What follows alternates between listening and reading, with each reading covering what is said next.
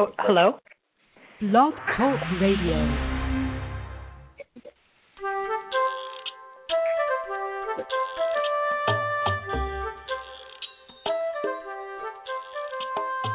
I'm Laura Mize, pediatric speech language pathologist, and welcome to Teach Me to Talk, the podcast. So excited that you joined me today. Today is August nineteenth, twenty thirteen. I hardly ever give the date any. I don't know what compelled me to do that today, but so be it. And so if you're listening to this show live or whether you're hearing it weeks or months from now, I am thrilled that you joined me today. First of all, I have a super guest, and I can tell it's going to be a really fun show because we just gabbed and gabbed and gabbed the, you know, five or ten minutes before the show.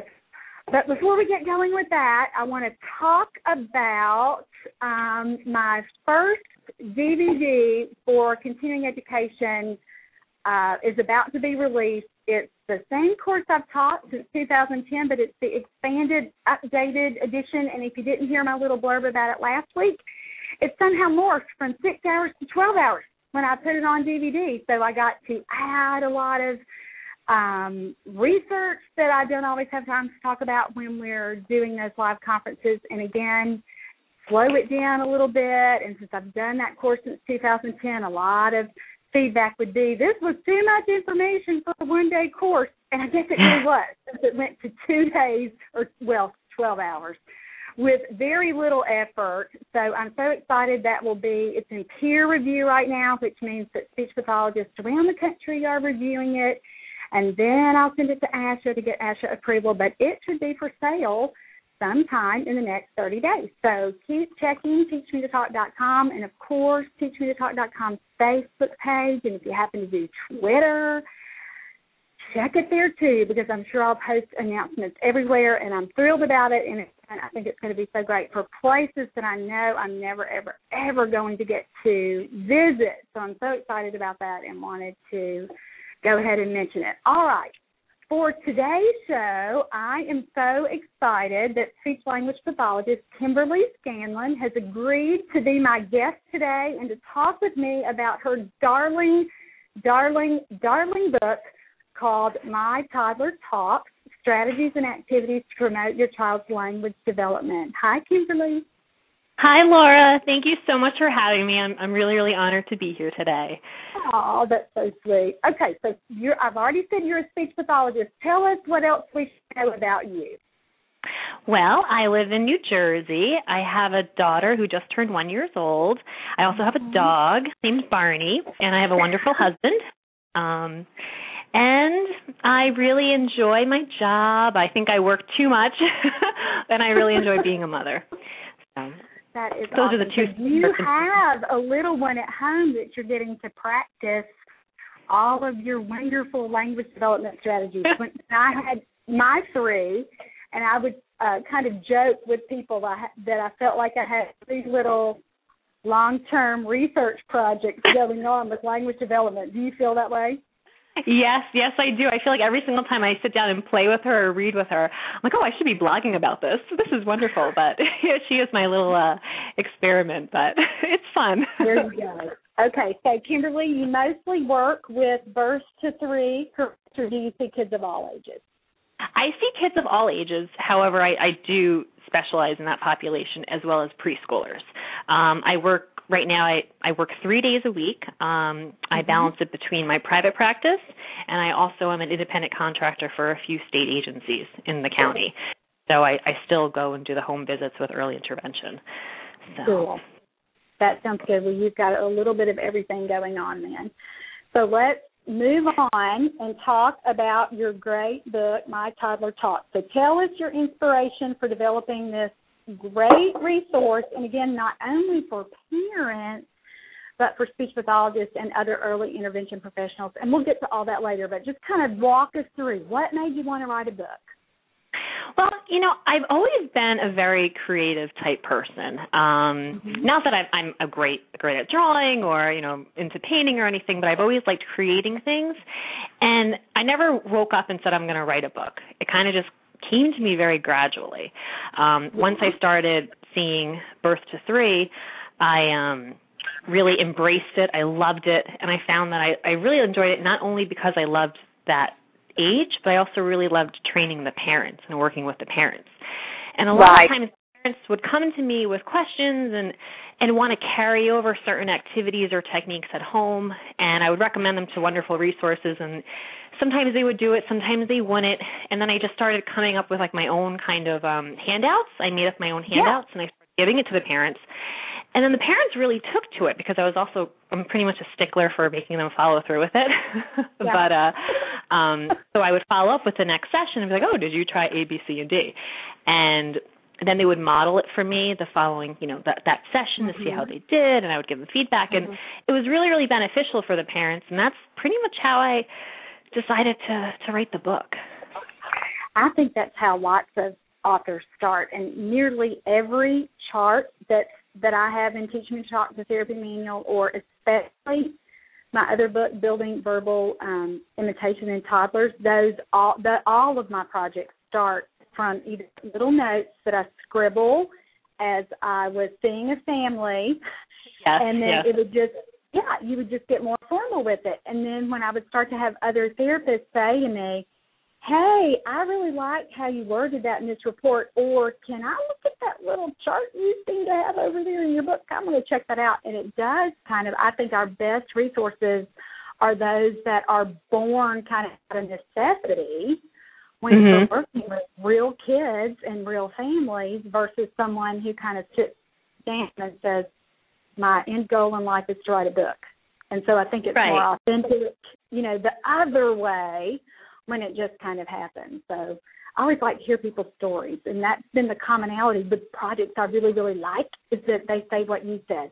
It just kind of started with, you know, a real kid and a real family. So, uh, and I think that's inspiring other therapists, too. Yeah, and I and I, I still do all the activities and play routines, and, of course, I still use all the, the techniques. I mean, I think that um, – an experienced speech therapist will look at my book and, and look at and say, oh, this is what I do. This is what my therapy yeah. sessions look like. You know, I think that because most of all, all of us are using the, the same basic, you know, evidence-based strategies. But the parents may well, not know them. That's right. And let me just say, and I can say this because I get the privilege of speaking to crowds of speech pathologists and other early interventionists across the country. The therapist should be using these kinds of evidence-based strategies, but mm-hmm. not everybody does that. Some people, I'll think, uh, you know, they're talking about things that we're still or trying to do uh, strategies that I think they learned for preschoolers or school-age kids and kind of water them down for toddlers when they're not developmentally appropriate. So I yeah, you're right. right. That's true. You know that. It kind of separates. And, again, that's not our audience. The therapists who take the time to listen to a podcast and use their own precious, independent, outside of work time to continue to hone their craft, you know, of course, we're preaching to the choir with a show like this. But not everybody does that. And I think sometimes as therapists, we just take it for granted that everybody's doing the same kind of therapy when really that may not be the case. Yeah, you're, pro- you're right, Laura. That's true. I agree. Don't short shortchange your skills and how great you are at this job. All right, so let's start with kind of the introduction. And I love how you say do, with your book, do not skip forward to the activities until you read the introduction and and read that. That's, that's come out of uh, real experience, too, because don't you find that sometimes parents want to dive right in, but they still don't quite know what they're doing yet, and they should read some background information first? Yes, and it's really funny, actually. My, my very, very good friend, Jolene, she's a fellow speech therapist, and she was the first person who looked at my book. She's like, you know what, Kim? She's like, I think that most people are just going to go right to the activities because they're going to be so eager to get in there. And I'm like, you know right. what? You're probably right. So that's what that's how I, I came up with the idea for freeze. I mean, I hope yeah, that most people read it, and because I, I the feedback I have gotten is that people have found that the introduction is is very, very helpful um, and needed. They, I they think, need to know. I think it's really helpful. So why don't you kind of walk through how you, uh, the information that you included in the introduction. And again, for, for newer therapists that are listening to the show or for therapists that are more seasoned but they're looking for new ideas, this that Kimberly's about to talk about, this is your parent education piece. This, these are the things you should be talking to parents about at the very beginning when you first start to see a child over the first few sessions. And if you stop talking about these things, these are things that you'll talk about every single time that you work with a child and a mom and dad, because sometimes for adults it takes six or seven times to really process.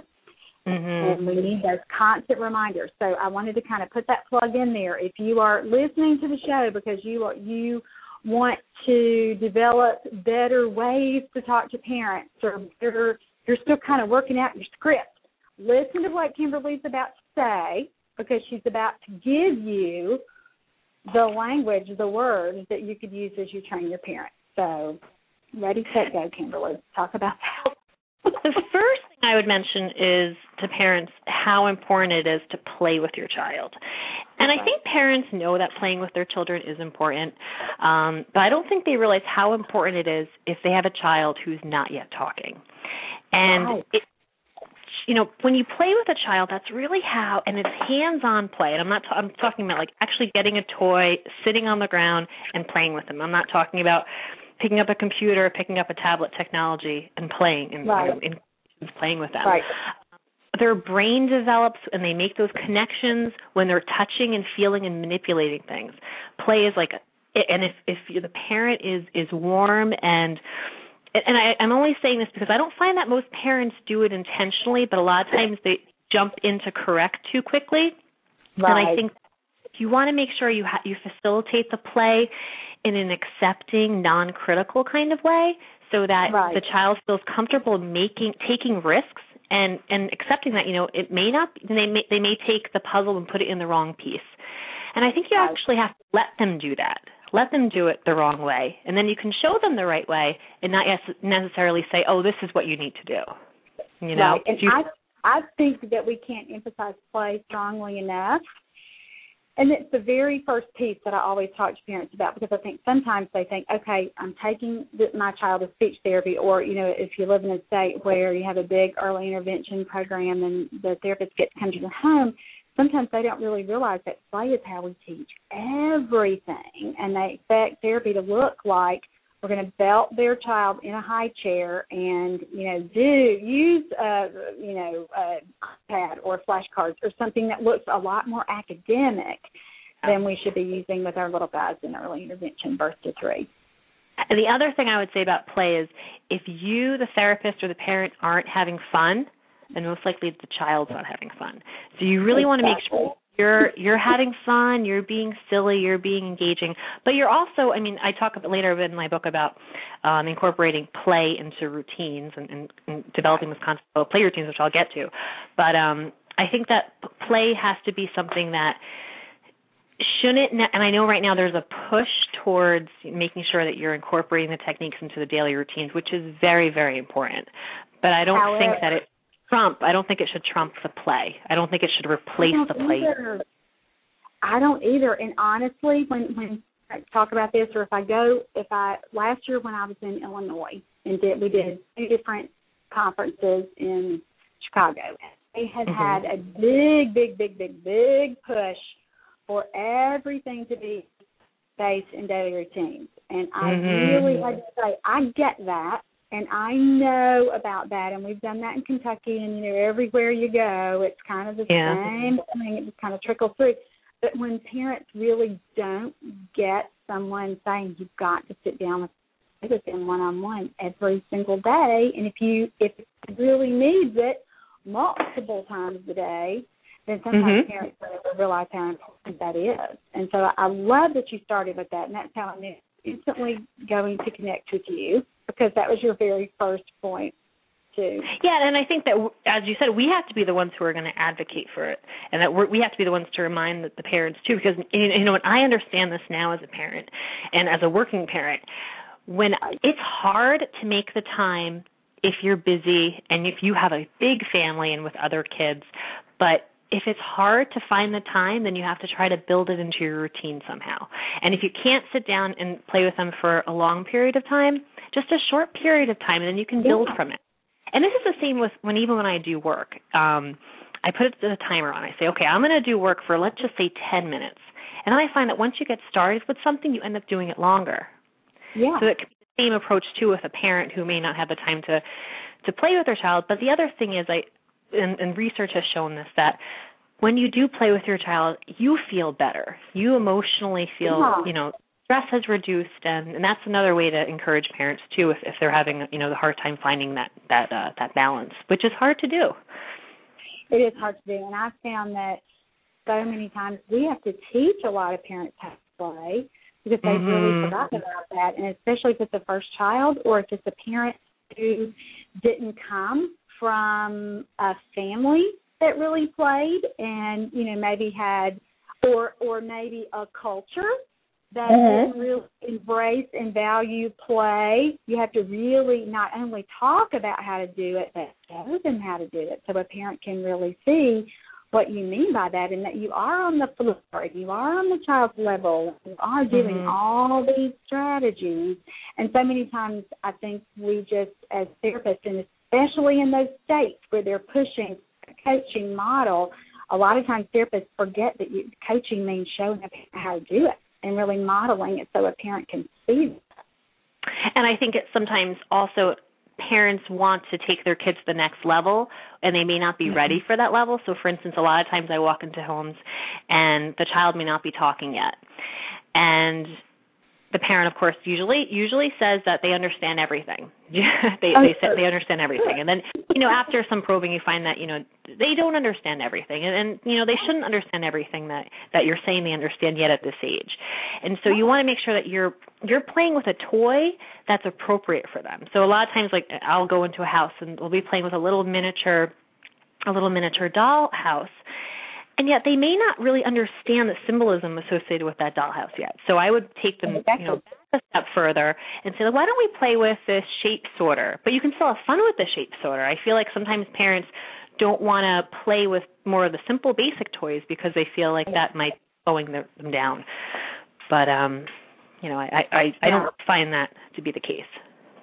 I know, and I, I really try to teach parents, and I talk about this all the time on the show, you really have to meet a kid where they are developmentally. So if mm-hmm. they are, if, if your child is chronologically thirty months, two and a half, but he hasn't mastered simple problem solving mm-hmm. or cause and effect or object permanence, that's where we start. You can't really start with, like you talked about, the symbolism involved in advanced pretend play. We've got to back it up, figure out where that child is, and then meet them where they are. So I think that's right. And I, and I and I don't want to come across as like being down on parents because I think parents. No, no. I think parents want to do what's best for their kids. I think that, you know, and I think that being that I'm a speech therapist, I'm privy to all this. I, I have the upper hand, especially when it comes to my own daughter. But um, you know, this. Thing, The thing is, I think that when you're a parent, you always it's tricky. It's tricky to find to find the right balance too. So oh, it's totally tricky. But again, for therapists, that's why a parent's coming to you, and they mm-hmm. are essentially saying, "I need help with this child." And so we have to remember that we're teaching, and not just about language, but all those other developmental milestones that that sometimes precede those spoken words. And you talked about receptive language, and I talk about receptive language every single week on the show.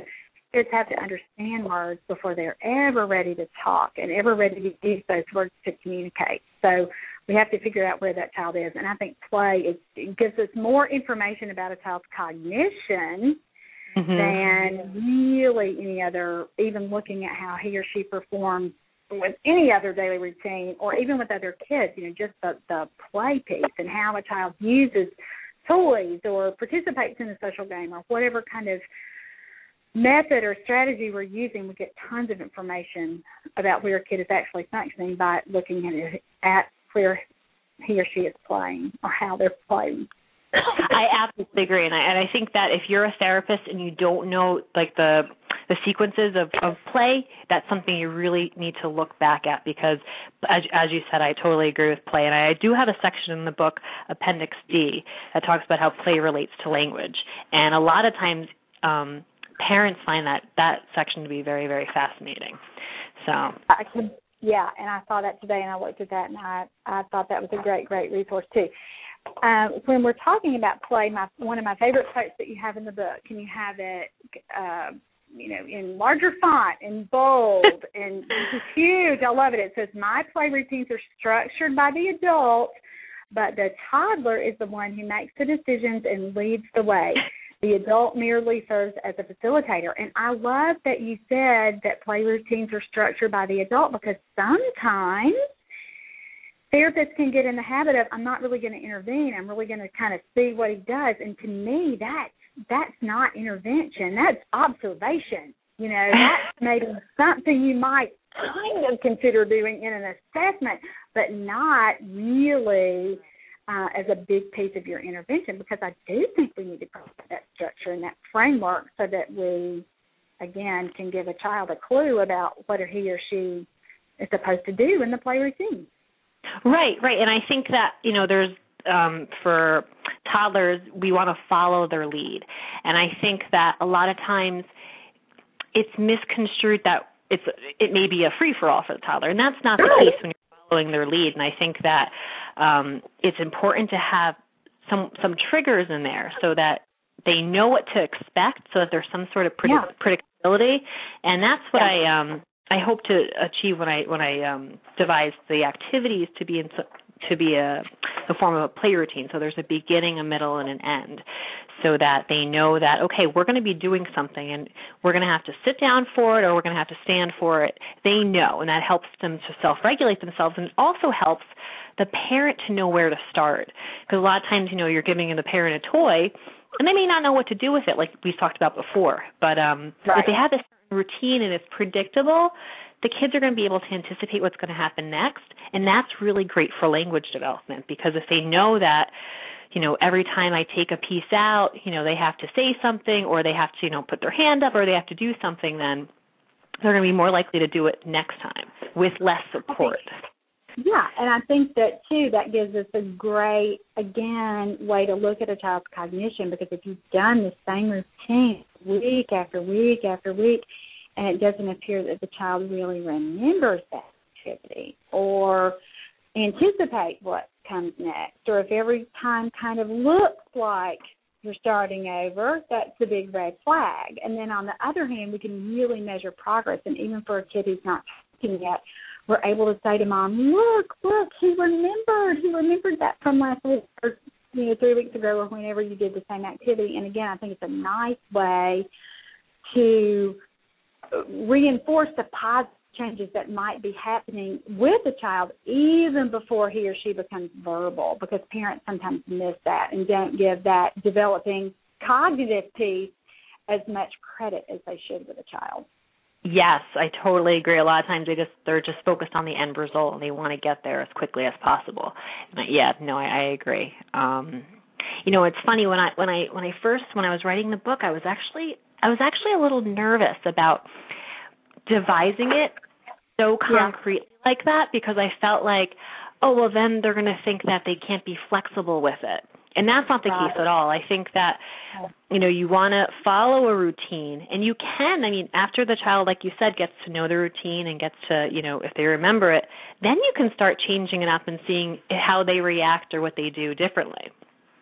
Yeah, and expanding, you'll get a new idea. And different kids are going to react differently to different, even the same set of toys, same basic structure. You're still leaving room for that individuality that's in there, whether it's the kid or the parent. So right, right. I understand, and I, and I, I really try to make toys that um, could be found in, in most households. And yeah. most of the toys are toys that you're gonna you're gonna have and that the kids enjoy playing with. Um, I really wanted to make the, I didn't want to make the parent feel obligated to run over to Toys R Us or, or order all these different toys to, to play with, because I find that a lot of times the kids like playing with just basic stuff. They don't need to be, ha, they don't need to have toys that light up and, and shoot across the room or, you know, do yeah. anything like that. And, and then my acti- my, I have some arts and crafts activities in there, which I th- which I have a lot of fun with. Um, And the same thing, they're not really overly involved. I feel like you don't have to go to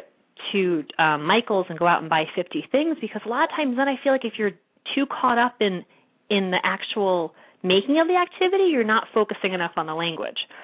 Me too. And I do think that sometimes, especially in our age of all those ultra-creative mommy bloggers, who mm. have given us all these beautiful ideas, and, and we see the Pinterest pictures that, again, look a lot like an adult did the project instead of a two-year-old.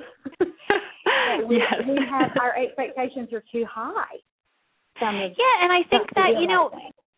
I find that I like to do more elaborate projects like that if I'm bored. So usually the kid is, the child is not the one who's bored doing these activities. And I right. find that, you know, because you're, as a therapist or the parent, you're the one who's making it fun. And I find that a lot of times it's, if, if they, if these projects are really overly elaborate and, and I have nothing, you know, as I said, I am very creative. I like to do things like that, but I don't necessarily do it during my sessions with a toddler. So. but, but no, you know. Good, good real life advice. All right, so we kind of talked about that first piece. Let's talk about your how to use this book section. And this is where you really kind of set out some basic guidelines. And again, this is great information not only for ther- for parents, but for therapists too, who are looking for Uh, ways to structure how they talk to parents about playing and how to incorporate um, play routines with their children at home. So talk about some of your guidelines there. Right. So the first thing I mentioned is to to talk about to the parent about incorporating a set playtime into the child's schedule. Right. And that could be something where you actually, as a clinician, you sit down with a parent and you talk about where they can practically sit down and play with their child. So if they have only fifteen, twenty minutes a day, I mean, I recommend, you know, playing with them a little bit longer than that, but if that's what's feasible for them right now, then start with that. Right. Once you get started, most likely you're going to play longer, I find. Um, they do. And parents really are reinforced by their children's progress. Yeah. But a lot of times I'll have a mom who will say to me, Laura, oh, my goodness, I don't get anything else done during the day anymore because my kid wants to play with me, and she's doing so well now. I can't I can't not play with her, but I've got to do the dishes, and I've got to do the laundry. But I love it when you get a parent to that point because you think, my goodness, you really get it. You're really connecting, and usually those kids that are making light speed progress because mom has really taken ownership of that play piece. And, and seeing pretty incredible results. Right, right. I totally agree. And then if the parent, you know, once you do establish some, some playtime for, for your child, they can also then develop some independent play skills and play with themselves if you're if you're the parent and have to get things done. I think that's important, too. I think that I didn't mention that in my book, but I think that independent play is equally as important, too, if it, for the child. But, well, um, that'll be your second book, Kimberly. So yeah. Um So then the second thing I talk about is following the toddler's lead during play.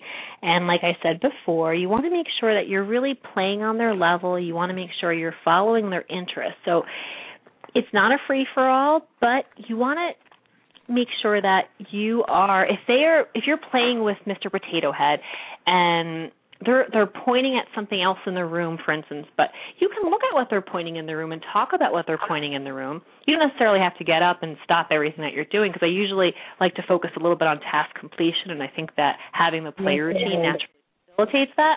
But um, right. you do want to, you know, if you're playing, I have one activity where I talk about using um, window clings, and so you can the child can take the window clings and put what window clings they, they're most interested in. If they're interested in dogs, then get window clings about dogs. If they're interested in right. something else, you know, I think that it's that's that's really where you're going to have a fun time playing with your child if you are not trying to just tell them where to put something and what to do with it. If you're letting them, right. them kind of take something and, and exploring it on their own a little bit. Yeah, I think so too. All right, so what would be next? Um, well, I I, ta- I have like eight different points in here, but I guess I could mention that with a play routine, I usually start with something that's a little bit easy to build up their confidence, mm-hmm. and then mm-hmm. in the and I always try to end it with a song or something that signals that this is the end. And then in the middle wow. of the play routine, that's where I'll try. Once they're you know they're all warmed up and ready to go, that's when I try to challenge them a little bit. And when I challenge them, I mean you know I'll try to get them to, to imitate a certain word, um, to to play something a little bit more elaborate with their with their toy, or um, you know expand it from there. Um, and I think that you want to do that, not necessarily, you don't want to challenge them too much right when, from the get-go, because if you, right. it's, still, it's still important to develop rapport, and especially if you're a speech therapist and you're only going in there, you know, once or twice a week or even once once a month. I mean, right. um, you want to make sure you have that, that rapport developed and that they're they're going to want to work with you and have fun with you. I think that's huge. They have to like you. And, again, sometimes I think some therapists don't really think about that inherently. Mm-hmm. And so when I'm talking with therapists, whether it's one-on-one or with a group, and I say, you know, we have to make friends. You know, our little clients have to want to be with us first before we really are able to address any other goal. And, they, you know, they have to be with you and want to stay and before we can ever think about teaching them something. So I, I think that I think that's huge too. And I like your emphasis on starting with something that's easy and familiar. And a lot of mm-hmm. therapists don't think about this either. They're always kind of pushing for the the next new word. When we do get a kid who's verbal, and we're kind, we're kind of at that point, and expressive language is, is our big focus. We don't really start with new targets at the beginning of the session. We start with something that they know that they can do, so that they feel that success, and then we build on that. So I love your your way of teaching that to parents too.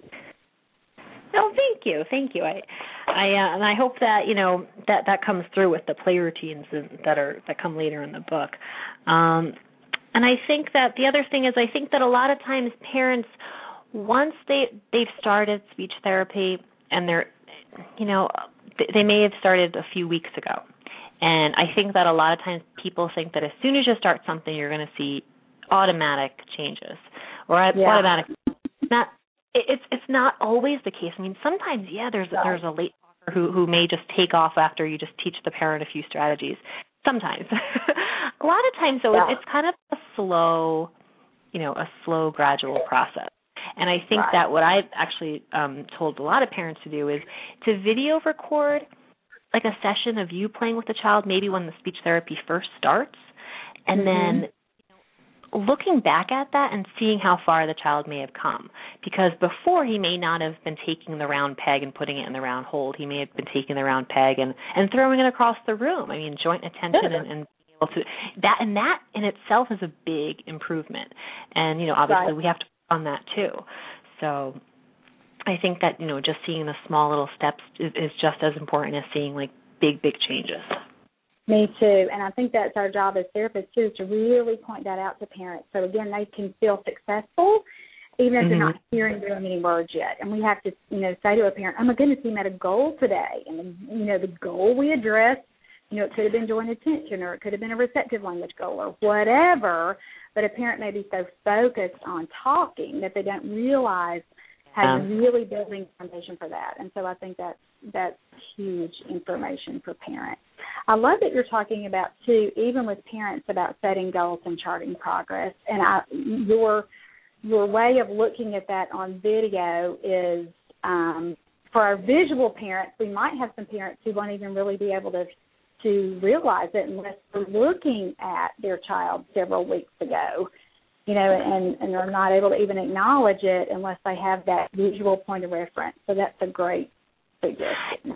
Yeah, you know, and I find that a lot of times people think that they're doing something, and then when they see it, and this, you know, I don't know how, and you were probably in grad school much earlier than I was, but when I was in grad school, what I found very, very effective for me is when they tape recorded our sessions.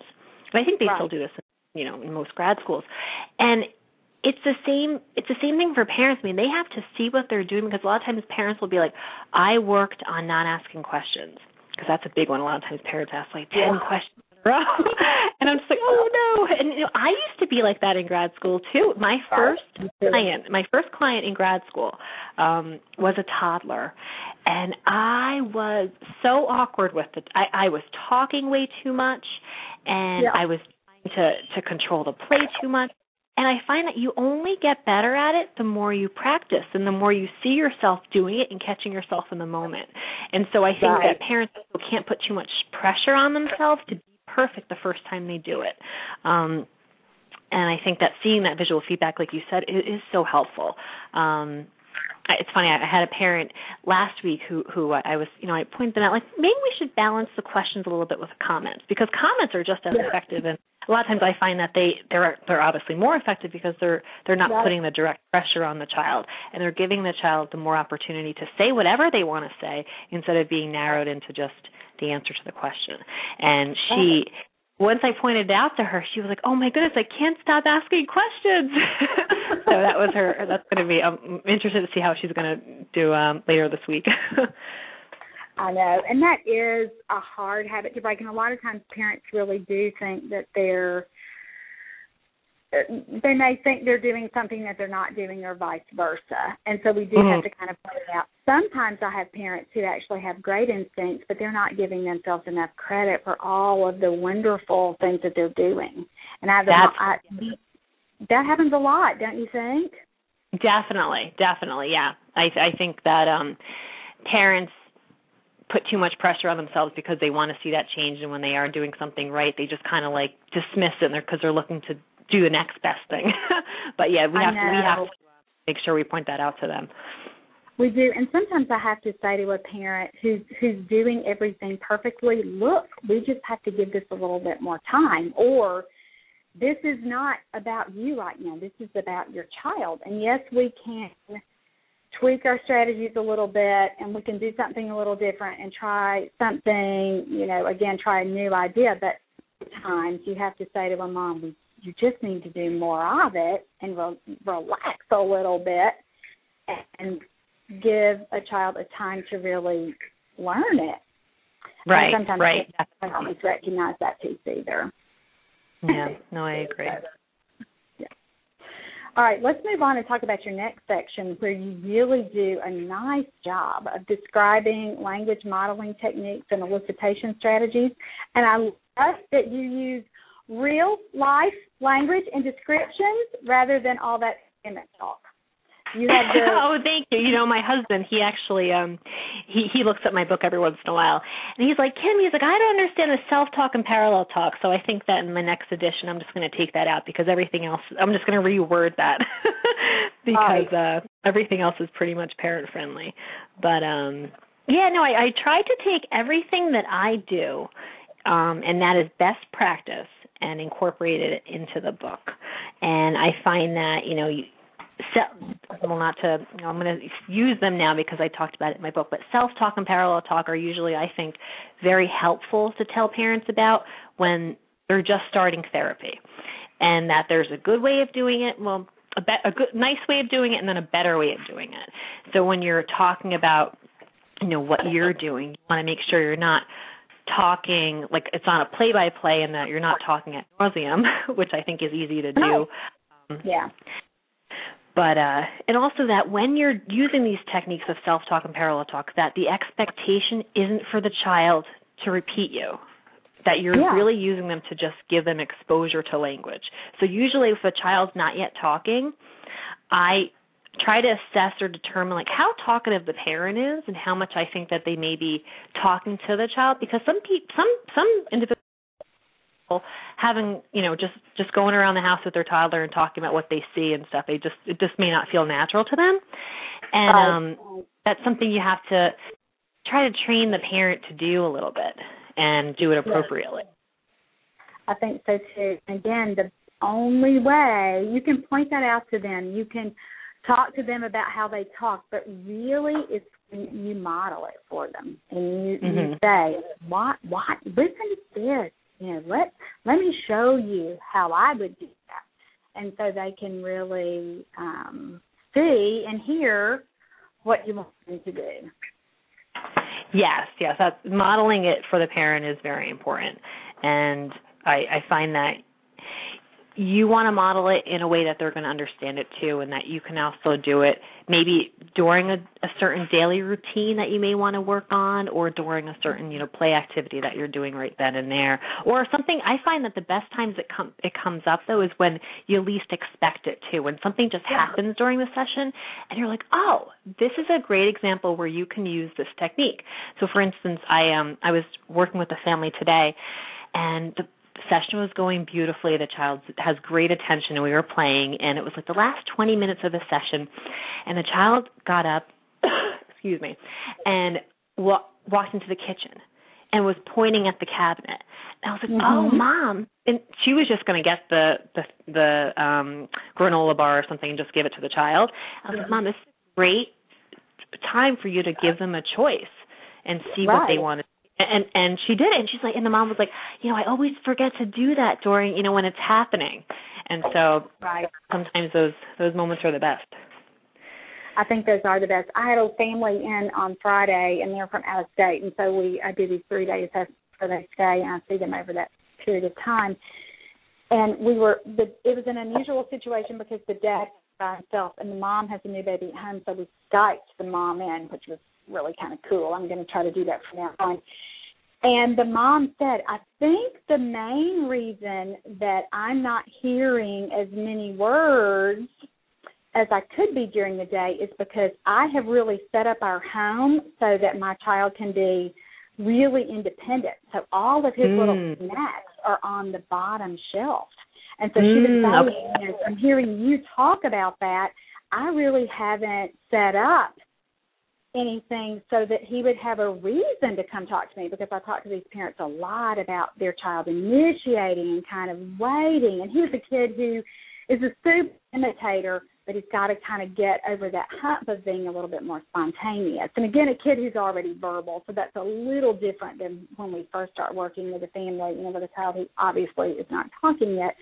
But just to have a mom kind of recognize that and say, oh, my goodness, I need to make some changes here at home so that he has more of a reason to initiate with me and more of a reason to spontaneously request, because if everything's where he can reach it and get it himself, there's there's no motivation there to communicate. And, you know, it's funny. I, I, I'm listening to that, and, I, and I'm thinking to myself, that mom probably worked so hard to get her child you know, and, and I just and I and I just feel like, you know, we have to, which is wonderful, but if it's different if you want them to talk and if you want them to, to use right. their words to get something, and that's something we have exactly. to, you know, like we really have to point that out to them. So right, and that's I wouldn't have even known that. That mom came up with that. I mean, she really took what I was talking to her and Dad about, and you know what what we were using in the session. And this little guy had a train table in my office, and so I had all the trains in the drawer. And so he walked in, and he was really looking for the trains. And you know that's something that the mom, you know, I've never been to their home. They live in Texas. I live in Kentucky. You know, I'm not going there. But right, right. automatically thought, oh, my goodness, that was a real aha moment for her, because, you know, one of their, the reasons they said, you know, he's he's really imitative, but he doesn't ever really use his language. And so I was so proud of that mom for being able to come up with that and realize, gosh, I've got to do some things differently here so he has, has that reason. And it just really is another offshoot of your example with walking in the kitchen and, and saying, Mom, we could do this. And the mom going, oh, my goodness, I never do that. I need to change. I always do it here at home. Yeah, no, and it happens in those moments, too, because I, I told her the, the week before, like, oh, this is what you can do, you know, to work on this. And they don't understand it yet, I think, until it actually happens, too, with the daily routines. Yeah. And right. I think that um, now that I'm a parent, I know that some daily routines are tough, and that, like, you know, it may yeah. be tough getting out of the house. So I encourage my I usually start with a daily routine that they have fun with and that they right. enjoy. So if right. they want to embed language learning in, in maybe like meal time or bath time versus uh, the going well the going to bed routine, you know, where they don't want to get the child too stressed out or put too much pressure on them, or like they or just find changing. that maybe the child doesn't want to go to sleep, and so they're not going to, you know, you right. you want to start with something that is going to be successful and easy for the parent too. Right, and I really think on too, and when they, you know, they'll come into the office and they'll say, even if, when I was doing a lot of home visits, and they would really try to say, you know, I'm trying during changing time to say, you know, to really narrate what we're doing and to really get him to make a choice. And I want to say to that mom, don't worry about it right now. Just get his diaper changed. You look like you're having to wrestle him anyway. Don't make it harder on yourself. So I know, really it's so, it's so true, yeah. No, it's because I, my daughter right now, she's very, she's becoming very, very mobile, and she does not like having her diaper changed. And I'm like, oh my goodness! I told this mom last year that she should work on her, you know, self talk and parallel talk. And I'm like, no, it's not going to happen. I know, and that's why a lot of times I really do say to parents, you may not be able to accomplish as much as you want to right now in daily routines. That's why that play piece is so important. Yes. Is that, yeah. that that one-on-one time that you really, I mean, because a lot of times, too, moms are running their household during the daily routine part. You might be feeding the baby, but you're talking to your older kids. You're talking to your husband. You're saying, can you please plug my cell phone in because it's about to go dead. I hear it beeping. Or you're saying, you know, or you go to the dry cleaner on the way home because I don't think I have time for that. You know, you, we just do all these other things, but play rather than daily routines. It really sets that that time aside. And so I tell moms all the time, we want to embed language in daily routines, but don't beat yourself up if it doesn't go as beautifully as you yeah. would want it to, because it's real life. Totally. I totally agree. Yeah. All right. So you have other strategies. What would be your other couple of strategies, Kimberly? Because we're not really going to get to talk about your great activities if we don't move this along. No, I know. Um, that, and that's totally fine. I, this is this is going great. Um, I guess another activity that I usually like to, I mean, I talked about not making sure that you're not questioning too much. Um, I usually try to have parents make a few comments first and then ask a question, because sometimes parents are just asking question after question after question. And, and when you're getting into that, that mode of asking question, it's no longer a give and take. It's no longer a back and forth, and it's no right. longer fun. So right. I think that, um, you know, I always try to encourage parents to have that give and take and to pause. I think that's a really, really big one, that I think that you don't necessarily, I think that when a child's not talking, you want them to talk so badly that you end up talking more. You do all the talking. Yeah. And that when you find that you're doing all the talking and not even giving that child enough time to process the question that you're asking or the comment that you made or what you're doing, then they're really not going to, it's going to be so much harder for them to do anything. So like yeah. you said about receptive language, receptive language is so important, and just maybe you want to get them to respond to something first versus initiating something first. So with pausing, I usually have parents, you know, if they're having a hard time waiting, to, to really inwardly count, you know, one to three Mississippis or one to five Mississippis, depending on the child. I think that's great advice. And, you know, those of us who are naturally talkative and chatty, we may do that without even realizing. And that's, you were talking yeah, earlier yeah. about videotaping sometimes. And even now, even though I've been a speech pathologist for twenty years, I'll, I video nearly every session just because of the practice I have now. But I'll say, well, no wonder that kid didn't say anything, because it was me. I was too talkative. I, I was so too talkative. Yeah. Yeah, and so it really can happen even accidentally, even when you know better. So, yeah. you know, that's something we need to really teach parents to do. And I think it's important, too, to just slow down your pace. And I think yeah. that um, when you just slow down your pace with everything you do, I think, or if you lower your voice a little bit, that yeah. helps to really process things a little bit better, and also helps them to slow down. There was a time where last year I was working with a child whose mom was very concerned about his hyperactivity, and he was only like two years old. And he ended up he ended up just, you know, being fine. He was discharged from, from early intervention by the end. But I was like, you know, Mom, there's a lot going on in the house. Um, let's right. try one. We have, you know, I always try to get the parents to make sure that we're, we do the session in a room that's not too visibly overstimulating, that the television isn't on, that, um, you know, it's going to be conducive to learning. And I think that if you're stressed and you're moving, kids are very intuitive and they're going to pick that up. And so right. I think that if you consciously just take a few breaths and slow yeah. down your speech and lower your voice, that makes a big difference too. I think so, too. I think so, too. All right. Let's skip ahead a little bit. I love your troubleshooting tips, and you've got a really cute little uh, word that you use to keep parents for that. Yes. No, I had a lot of fun coming up with some of these acronyms here. Um, I know. It's, it's fun, though. um, it is so fun. The, the first R would probably go with what I was just talking about, reducing pressure, making, because everything, if you slow down and you lower your voice, I think that, uh, and also not asking too many questions. You want to make sure that you're not really putting too much pressure or stress on your toddler. And because, like I said, they're going to pick up on it and it's no longer going to be fun. Um, so you want to try to make sure everything is kind of, you know, fun and lighthearted. And if they don't do it this time, they may do it next time, you know, and, and right. just And just like everything, kids have good days and kids have bad days, just like us. So we have to expect that. And if they're having a bad day one day, then, then do something that they're going to be really su- successful with, and don't really try to challenge or push them too much.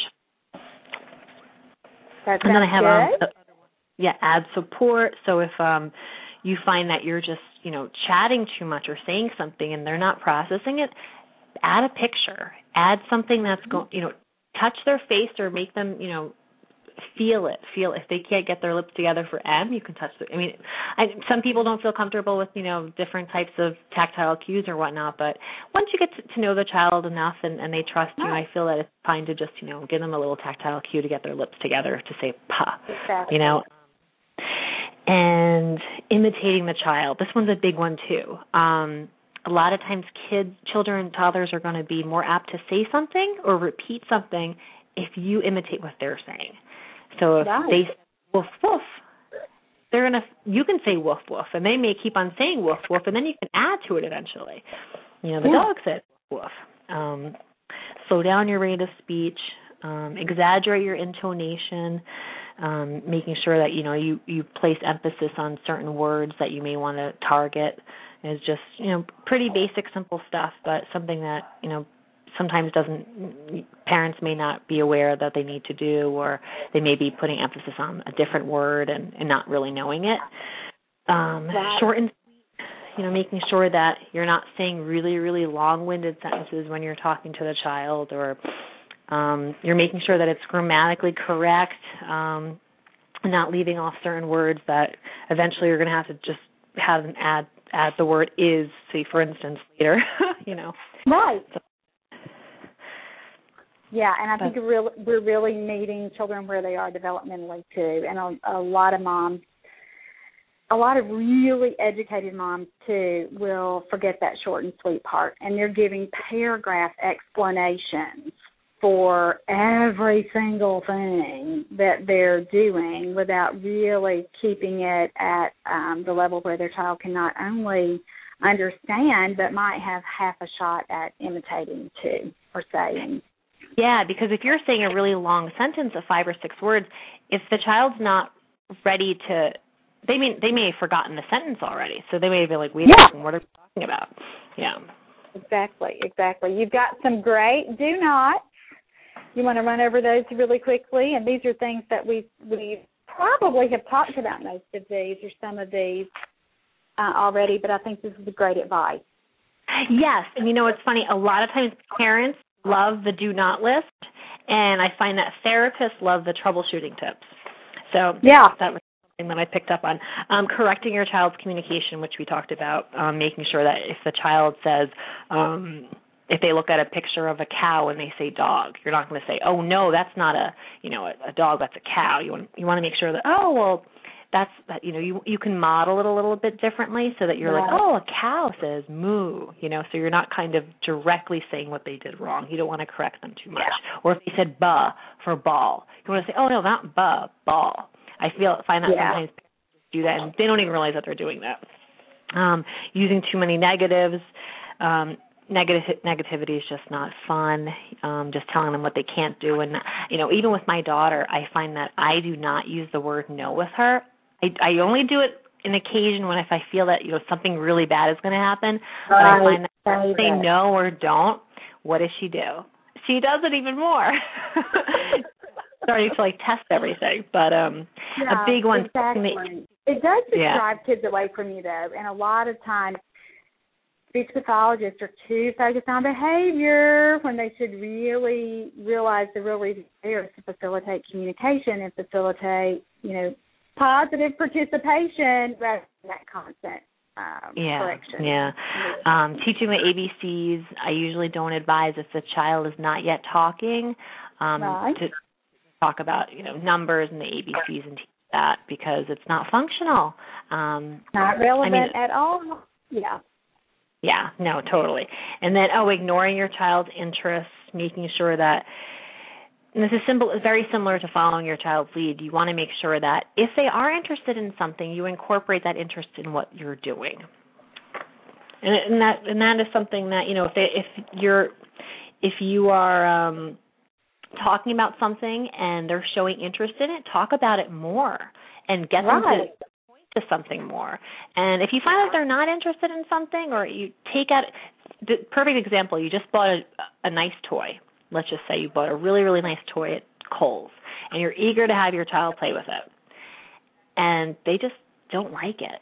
And this happens. This happens even with my daughter. And I'm like, oh, I spent this money, and they're not going to play. So then you take, what do you do? You take it out again in hopes that they're going to play with it again. Sometimes it works, sometimes it doesn't. But I find that if they're not into something, then I wouldn't waste your time to keep on pushing it. But I think and then, so too. And that's what follow your child's lead really means. It, yeah. And sometimes, again, we kind of screw that up as therapists. So there you go. yeah. yeah. Um, and a big one, expecting too much too soon. Um, yeah. You know, it, it takes a while, to, and we've talked about this, you know, continually. I think that you know, it, it takes a while if if a child's really struggling to, to acquire language. I mean, it's not going to be something that necessarily is going to happen overnight, um, and we have to give them time to, to develop and, and time to make progress with their baby steps because they have they, they have to have a solid foundation in order to really have that word spurt or language boom.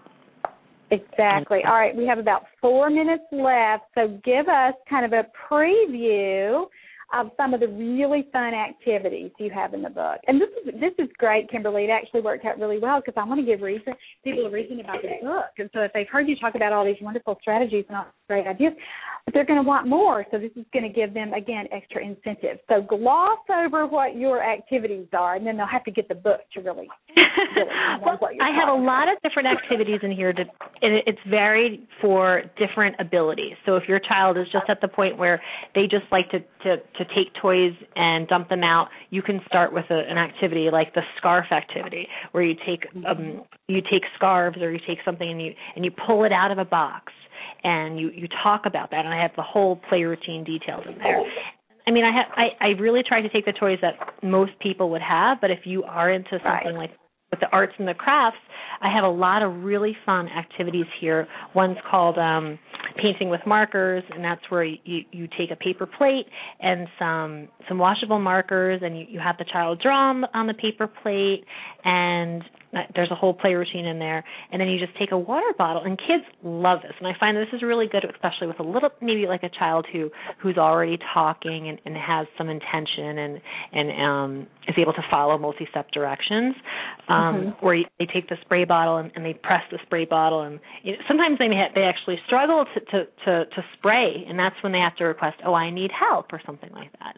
And so it's just really fun to to see that um, and to make to make the um, The, the art, if you will, because then it's something that you can display later and put on your fridge and talk about it. So if you're doing an activity really with cute. mom, That's, you know, mom yeah. can take the, take the final product, put it up, and then dad can talk about it with the child later. And I think that's really important, too, for for talking about um, language. About it, this is obviously probably better for kids who are a little bit older, but if they're talking about what happened in the past, okay, or, yeah. or their language more sophisticated. So a lot of times parents will come home and be like, oh, what did you do today? And for a child who doesn't, who's not yet talking or is struggling to talk, they need to have a frame of reference. They need something to talk about. So I find that a lot exactly. of times when you have like an arts and crafts activity or project, it's nice to have that frame of reference.